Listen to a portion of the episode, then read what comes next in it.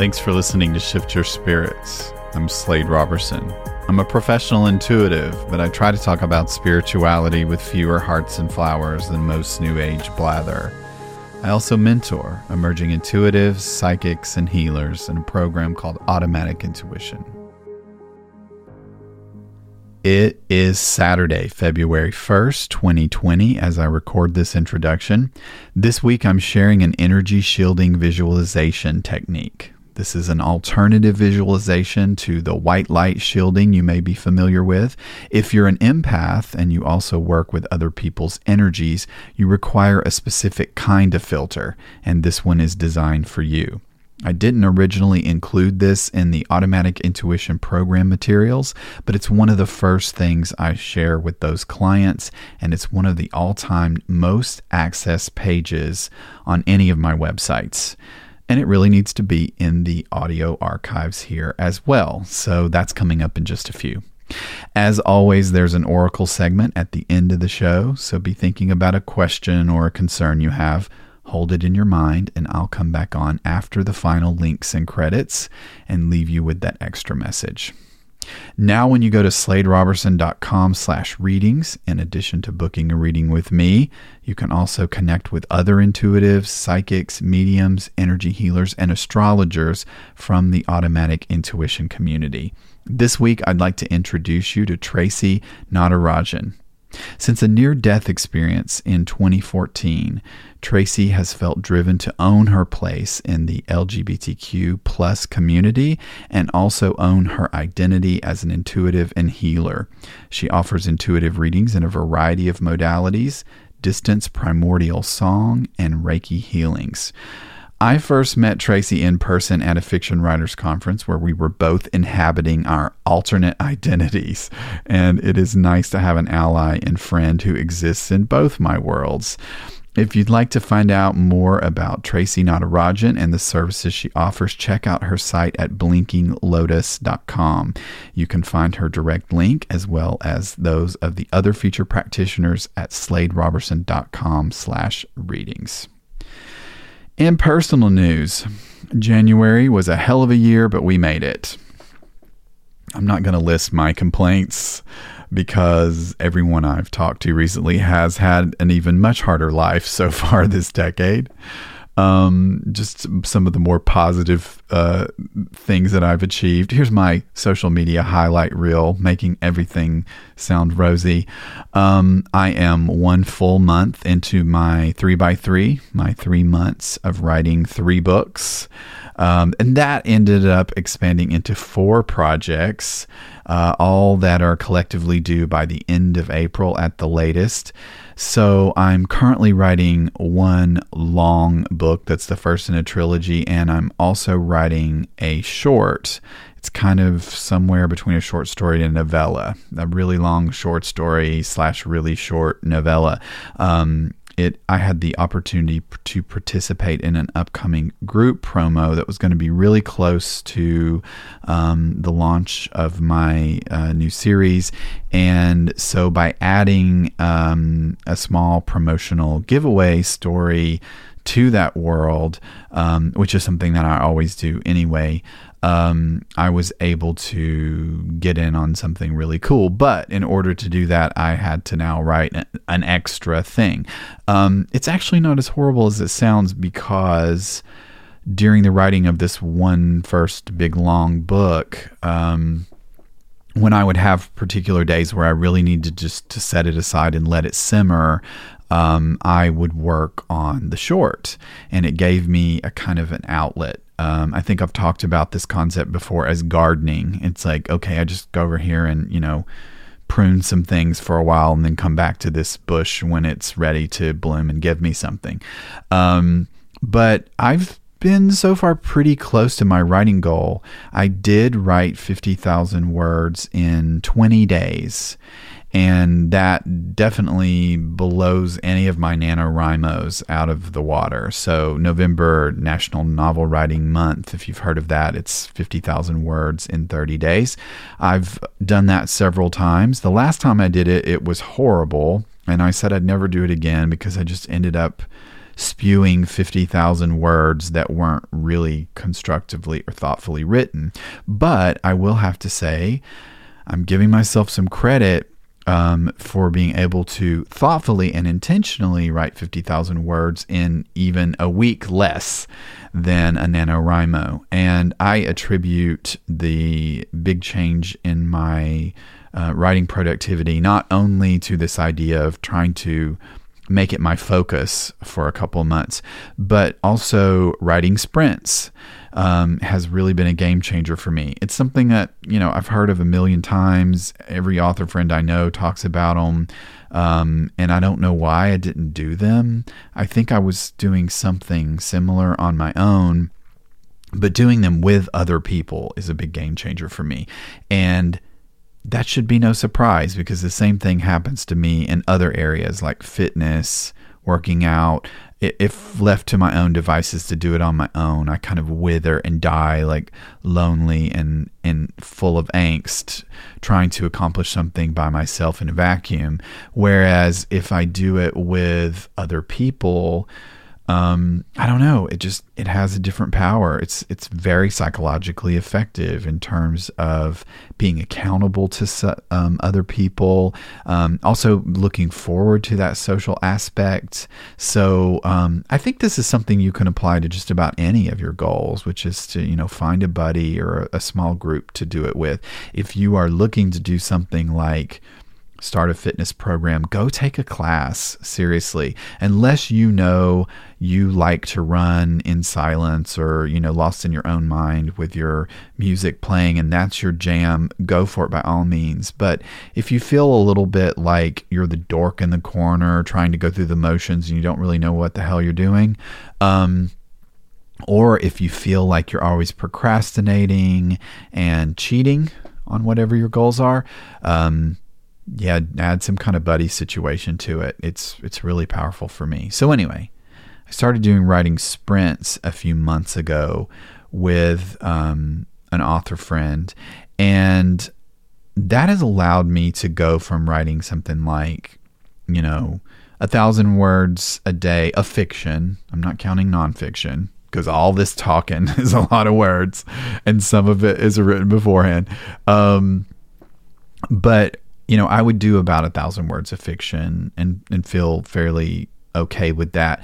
Um, I am now consistently putting up numbers every day that are closer to 3000 um, so just so you know if, if you want to try this if you're a writer as well um, this is also similar to the pomodoro method if you've heard of that. So you, might be able to borrow from that. But a straight up writing sprint the way that i'm currently do, doing them with friends is uh, the sprint starts at the top of every hour and at the half hour mark the sprints last for 25 minutes and there's a five minute break in between. Um, yeah, and we just, you know, hook up on Facebook Messenger and, and just post at the end of every sprint how many words we got. Um, that little five minute break lets you check for any emergency texts and run to the bathroom and pee or, you know, get another coffee or whatever it is that you want to do. And, um, the the thing that I also like about doing sprints is once you get going one or two sprints and you're a little ways into it and you're starting to flow, the sprints actually end in the middle of a flow, which is good. I know that sounds really terrible and maybe you would think you want to keep going, but there's a lot of research and evidence, um, you know, anecdotal evidence that um, stopping in writing when you know what you're writing next it makes it a lot easier to get to jump back in and get back on the page. So it's actually a good thing. Now i've put that out there before and i've gotten pushback from people who feel like they can't stop in the middle of something like that. They like to stop at the end of a chapter. But i just feel like that gives me too much of a big blank page staring at me um, kind of scenario. So I like it that the sprints will kind of interrupt and I'll spend that five minutes just thinking, okay, I'm ready to go back in. I know what the next sentence is. Um, and uh, by doing this, I have been able to like triple the amount of words that I write. So, um, Stevie, by the way, is on his own hamster wheel at the moment. I guess it's kind of good that it, it, coincides with mine. Um, he is making potions, which is what I like to call um, the herbal medicine um, that he makes and sells in his shop.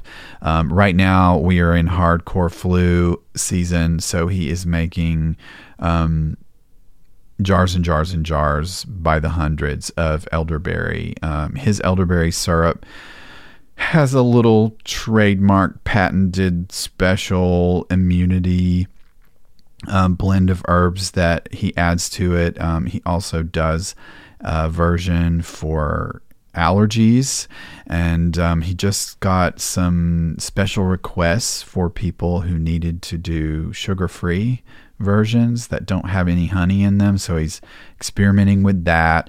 So anyway, he's making potions and um, we hang out. Um, we get together about three times a week and hang out in the evening and decompress and have dinner and Netflix and chill and all that wonderful stuff. So that's the winter version of my love life at the moment. Um, he really hates winter, and we are looking forward to getting back to all of the hiking that we were doing when we first started going out back in the summer. Before I forget, I want to say a quick thank you to my newest supporter on Patreon, Jennifer Bramer. Thank you to all of you who continue to pledge your support. It demonstrates that you're enjoying the show and you want it to continue. Listeners who support the show on Patreon can access a guided meditation called Messages from Your Spirit Guides, exclusive bonus episodes, and there's also a mastery level of support where you can download one of my courses for free each month. If you like the weekly Oracle message, I am also considering launching a bonus feed for patrons that is a daily Oracle message right in your podcast app. So please let me know if you are interested in that. And to find out how you can become a patron, support my time in producing the show, and access extra bonus content, please go to patreon.com slash shift your spirits.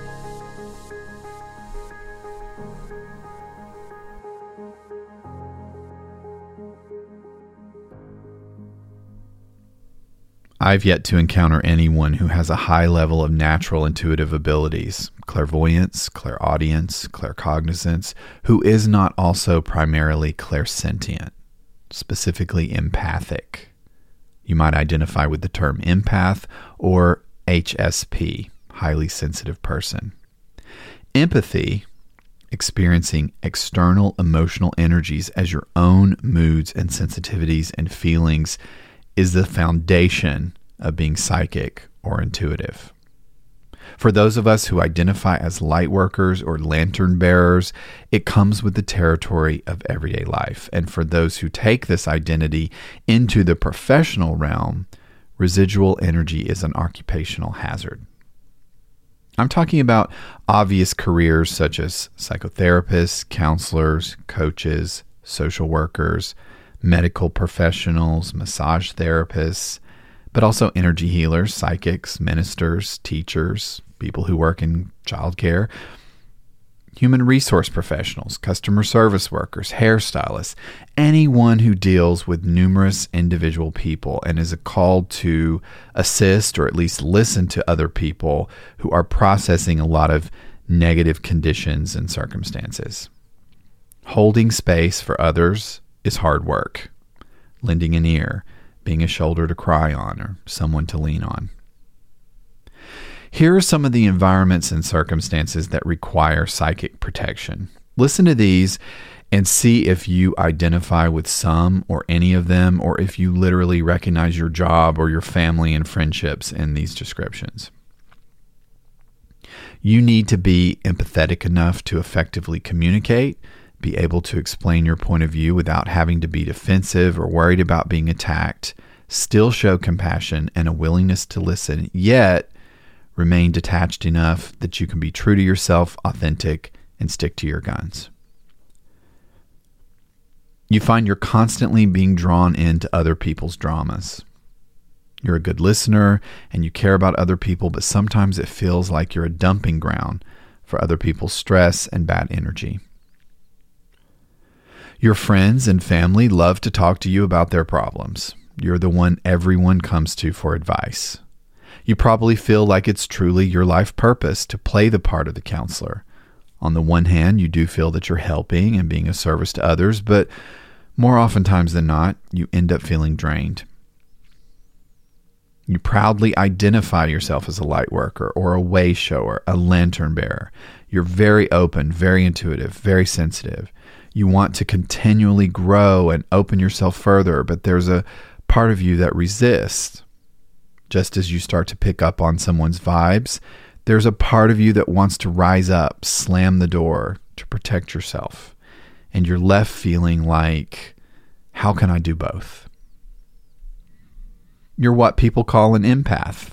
You're a psychic sponge. You absorb everyone else's energy and you don't know how to turn it off. You wonder if there's a way you can turn it down a little bit or protect yourself without entirely turning it off. You worry a lot. You worry about everyone. You worry for them.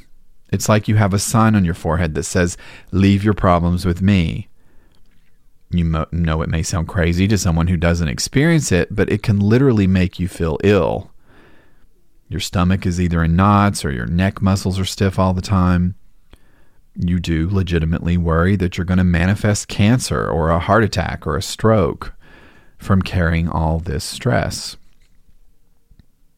You try to be positive, but it feels like the whole world wants to tear down your attitude. Or maybe you recognize this situation. Your relationship is over. It has run its course. You both know it, you both agree, and you both want to move on, but there's still a lot that has to be negotiated in order for you to go your separate ways. Every time you even text or talk on the phone, it's like the wound gets torn open all over again, and you both end up in tears. How can you move forward and heal without backsliding into that painful place that feels like square one? Maybe you just basically feel like you're under psychic attack. You're afraid that if you open up your intuition too much, you're only making yourself more vulnerable. I get it.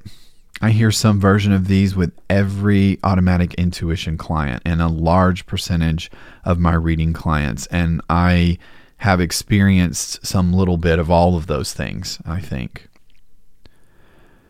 I've always shared this idea of a soft shielding technique with people in paraprofessional or healing arts fields where heart centered connection is a requirement. This is something you can do in addition to exercises that are considered energetic hygiene, like clearing and cord cutting. This is a more preventative exercise. I first published it on my blog way back in 2009, the same year I was developing content for the Automatic Intuition program, and I didn't include it in the material for some reason but it quickly became the number one piece of supplemental content I share with almost everyone who comes through that program. It's freely available. I link to the original blog post a lot, and now I'm putting it out here in audio form as well. I'm sure you're familiar with the concept of purple light and white light shielding. If you Google psychic protection, this is mostly what you will find. Purple light being the highest angelic vibe you can invoke for psychic spiritual protection, nurturing, and support, and white light being the universal holy shield. I personally think white light is too hardcore for some of us. The thing to keep in mind about white light is that it is entirely impermeable and it doesn't allow for heart chakra to heart chakra reflection or connection or interaction. It's spiritual bleach. Sometimes you want that. But white light protection in everyday relationships is a bit overkill. And in professional interactions, it can hinder the intention of the work itself. I think the metaphor I like best is the concept of sunglasses versus a blindfold. Yes, they will both protect your eyes if you go out in bright sunlight, but you don't want to block out everything. You just need to block the frequencies that cause you discomfort or harm. but you still want to be able to see what you're doing and where you're going. You don't always want a shield. Sometimes, often, you need a filter. So, as an alternative to using white light shielding, I recommend you use pink, the ethereal aura color representation of your higher self. Picture the color of rose quartz, which, by the way, can also be assigned, associated, activated, and amplified by the crystals themselves. If you like working with crystals, you might employ actual rose crystal in jewelry or in grid meditations or in your room decor. When talking to anyone with whom you may require this softer, tender-hearted protection, picture yourself sheathed in a column of pearly bubblegum pink light from just above your head, extending all the way through the floor beyond your feet. Imagine it being poured on top of your head, starting at your crown chakra. I personally picture this substance as having the appearance and viscosity of liquid soap or shampoo. You might also envision that you're Glinda the Good Witch in her big pink bubble. That's about the right size in relationship to your energy body or aura. It's just plain old joyful to call forth your inner Glinda once in a while. Even the biggest badass among us has an inner Glinda. The pink light acts as both a mirror and a filter.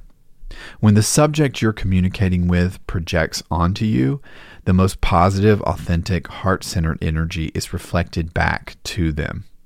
The pink also allows for your loving energy, compassion, concern, goodwill to pass through. But the white light, which is still present within the pink in a smaller amount, still blocks negative energy.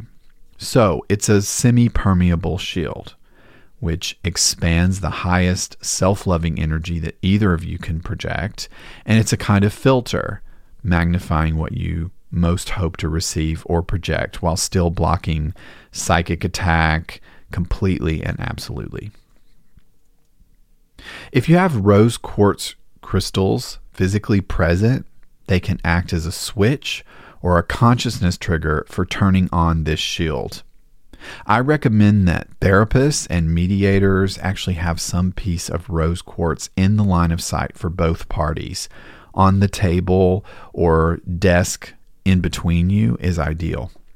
I actually learned this from a psychotherapist, and I'm always surprised by how many people in that general field instinctively acquire and use rose quartz or have it in their presence without knowing specifically about this use. I went to a medical case manager one time who had um, this sort of rose quartz colored geode as a paperweight on her desk and it was just sort of staring at me the whole time and I did a little bit of poking and prodding to see if it was there intentionally and it wasn't it, it was just a cool thing she felt drawn to have there, which I thought was really interesting. You can also wear rose quartz as jewelry or carry a piece of it in your pocket. Just seeing this color acts as a subconscious activation switch for other people that you encounter, even for those who don't intellectually know the symbolic spiritual significance of what they're looking at. Remember that the woo woo stuff, the visualizations, the meditations, the rituals, the spells. It's all really just a representation and a reminder of your commitment to a particular conscious intention. Just going into a conversation aware of what you want to block, what you want to project and receive, impacts your word choice and body language and allows you to set that energy. When you set a strong energetic intention like this, when you are willfully driving the vibration, other people must either conform to that vibe or deal with the discomfort of being in disharmony with it. They have no choice but to either match that energy or they have to get away from it. This is why people hang up the phone or flee the room. In any case, the integrity of the kind of conversation you want to have is ultimately maintained no matter what. Remember, if in doubt, you simply want to express how you feel. That's the most honest thing you can do. Your feelings are non negotiable. No matter how controlling another person might want to be or think they can be, when presented with someone's feelings, there's nothing they can do but accept them. They may not agree, they don't have to like it, but they don't own or control your feelings. If you own them and willfully present them, so it shall be. And yes, sometimes it's a when they go low, we go high scenario. But anyone not down with the good vibes you're putting out, who refuses, who chooses over and over again to be difficult, may be someone who is simply not worthy of your time and energy. That may be the hardest thing for you to confront, depending on the relationship. I'd say two chances is probably my line in the sand. After that, as much distance and lack of contact you can make happen is entirely warranted. Again, depending on the relationship. I'm thinking of clients. This may be harder for you to apply to, say, your child. But as an admitted confrontational person, this is one of my favorite quotes and something that serves as a reminder to me on so many occasions. You can't have a war if both sides don't show up. We have legal channels and barriers if and when it's necessary, security, attorneys, mediators. But if you keep answering that cell phone when he calls and engaging in another verbal battle, be real with yourself. You are participating in the war, you're showing up for it. Don't forget the most basic intention, manifestation, or law of attraction principles. If you establish beforehand how you want the script to go, then you're creating it, not reacting on the fly and finding yourself unequipped to provide the details of the best case scenario. If you prepare for the conversation going badly, if you prepare a dialogue of argument, the universe will be sure to help you perform that scene. But you may be pleasantly surprised, even blown away, by how positively others will respond and behave if and when you are prepared for them to.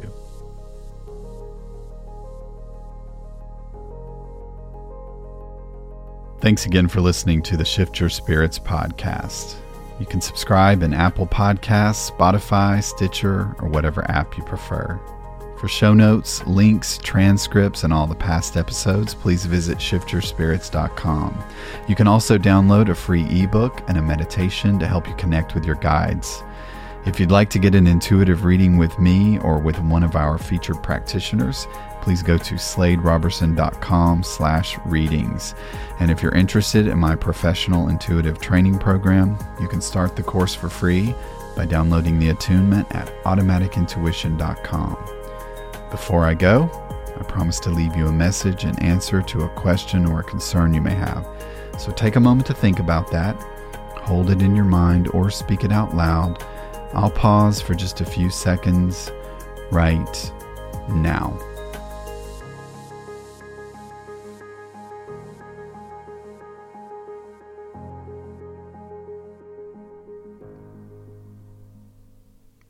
Be open minded about new experiences, emotions, and how intuitive messages take form.